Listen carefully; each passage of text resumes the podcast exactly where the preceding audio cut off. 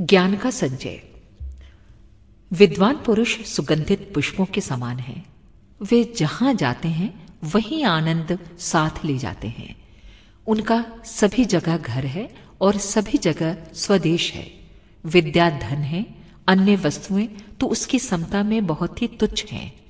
यह धन ऐसा है जो अगले जन्मों तक भी साथ रहता है। विद्या द्वारा संस्कारित की हुई बुद्धि आगामी जन्मों में क्रमशः उन्नति ही करती जाती है और उससे जीवन उच्चतम बनते हुए पूर्णता तक पहुँच जाता है। कुएँ को जितना गहरा खोदा जाए, उसमें से उतना ही अधिक जल प्राप्त होता जाता है। जितना अधिक अध्ययन किया जाए, उतना ही ज्ञानवान बना जा सकता है।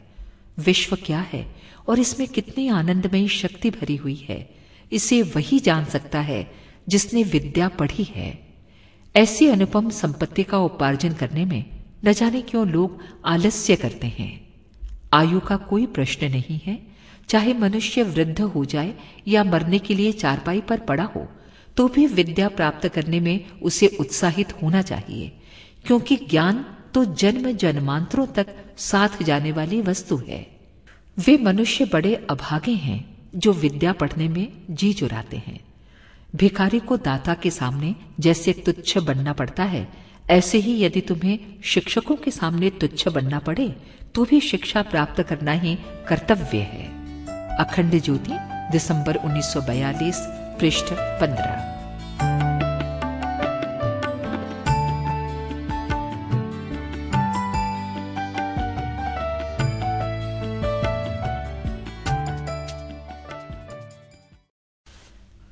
ज्ञान का संचय। विद्वान पुरुष सुगंधित पुष्पों के समान हैं। वे जहाँ जाते हैं, वहीं आनंद साथ ले जाते हैं। उनका सभी जगह घर है और सभी जगह स्वदेश है।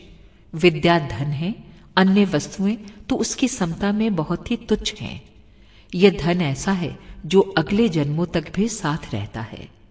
विद्या द्वारा संस्कारित की हुई बुद्धि आगामी जन्मों में क्रमशः उन्नति ही करती जाती है और उससे जीवन उच्चतम बनते हुए पूर्णता तक पहुँच जाता है। कुएँ को जितना गहरा खोदा जाए, उसमें से उतना ही अधिक जल प्राप्त होता जाता है। जितना अधिक अध्ययन किया जाए, उतना ही ज्ञानवान बना जा सकता है। विश्व क्या है और इसमें कितनी आनंदमयी शक्ति भरी हुई है, इसे वही जान सकता है जिसने विद्या पढ़ी है। ऐसी अनुपम संपत्ति का उपार्जन करने में न जाने क्यों लोग आलस्य करते हैं। आयु का कोई प्रश्न नहीं है। चाहे मनुष्य वृद्ध हो जाए या मरने के लिए चारपाई पर पड़ा हो तो भी विद्या प्राप्त करने में उसे उत्साहित होना चाहिए, क्योंकि ज्ञान तो जन्म जन्मांतरों तक साथ जाने वाली वस्तु है।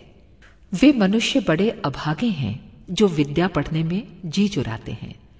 भिखारी को दाता के सामने जैसे तुच्छ बनना पड़ता है, ऐसे ही यदि तुम्हें शिक्षकों के सामने तुच्छ बनना पड़े तो भी शिक्षा प्राप्त करना ही कर्तव्य है। अखंड ज्योति, दिसंबर 1942 पृष्ठ 15